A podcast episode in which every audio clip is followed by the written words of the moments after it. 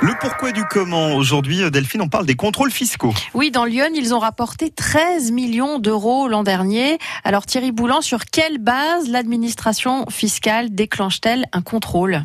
La première chose à laquelle on pense, c'est la délation. L'ex-femme qui dénonce son mari. Oh le salaud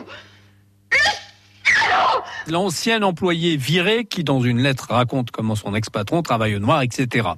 Eh bien, détrompez-vous, officiellement, ce n'est pas sur la base de la délation que ces contrôles sont opérés. Moi, tu parles mon œil, ouais. Ben si, si, le déclencheur, c'est le traitement et le croisement des informations.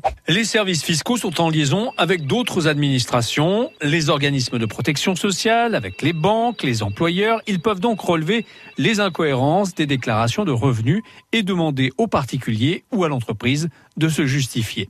Tout le monde peut se faire contrôler, mais le contrôle en question peut se présenter sous la forme d'un simple courrier où l'on demande des justificatifs. Si on les présente, l'affaire s'arrête là.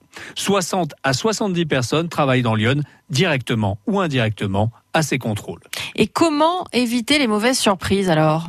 Toujours garder les justificatifs, c'est la règle de base. Il a mis ma télé à la consigne, il a bouffé le ticket. Les tickets et les factures, oui, il vaut mieux les garder dans un endroit où on est sûr de les retrouver.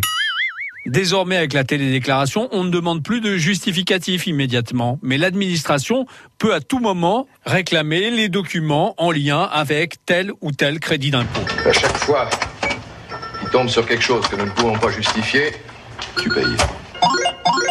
L'administration fiscale peut éplucher vos déclarations et vos revenus sur les trois dernières années. Il est donc important de garder à chaque fois toutes les pièces qui pourraient vous être demandées sur cette période. Très bien. Et a-t-on le droit de se tromper? Oui, le droit à l'erreur a été inscrit dans une loi d'août 2018 pour remettre de la confiance dans les relations entre les particuliers, les entreprises et l'administration. Sans blague Et oui, à partir du moment où l'usager signale de bonne foi l'erreur, si cet oubli donne lieu à un impôt, les intérêts de retard seront réduits de moitié. C'est gentil, merci, merci beaucoup. La réduction ne sera que de 30% en cas de régularisation en cours de contrôle. En cas de fraude, bien sûr, la facture sera beaucoup plus salée. Si tu ne veux pas payer d'impôts, cache ton phone, cache tes rouleaux, cache tes claquettes, ton trombone et ta clarinette.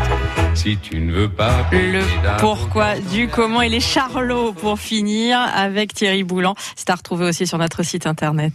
Capucine Fray arrive, on n'arrête pas le progrès, l'histoire de ces inventions qui ont changé notre vie, c'est dans une petite minute.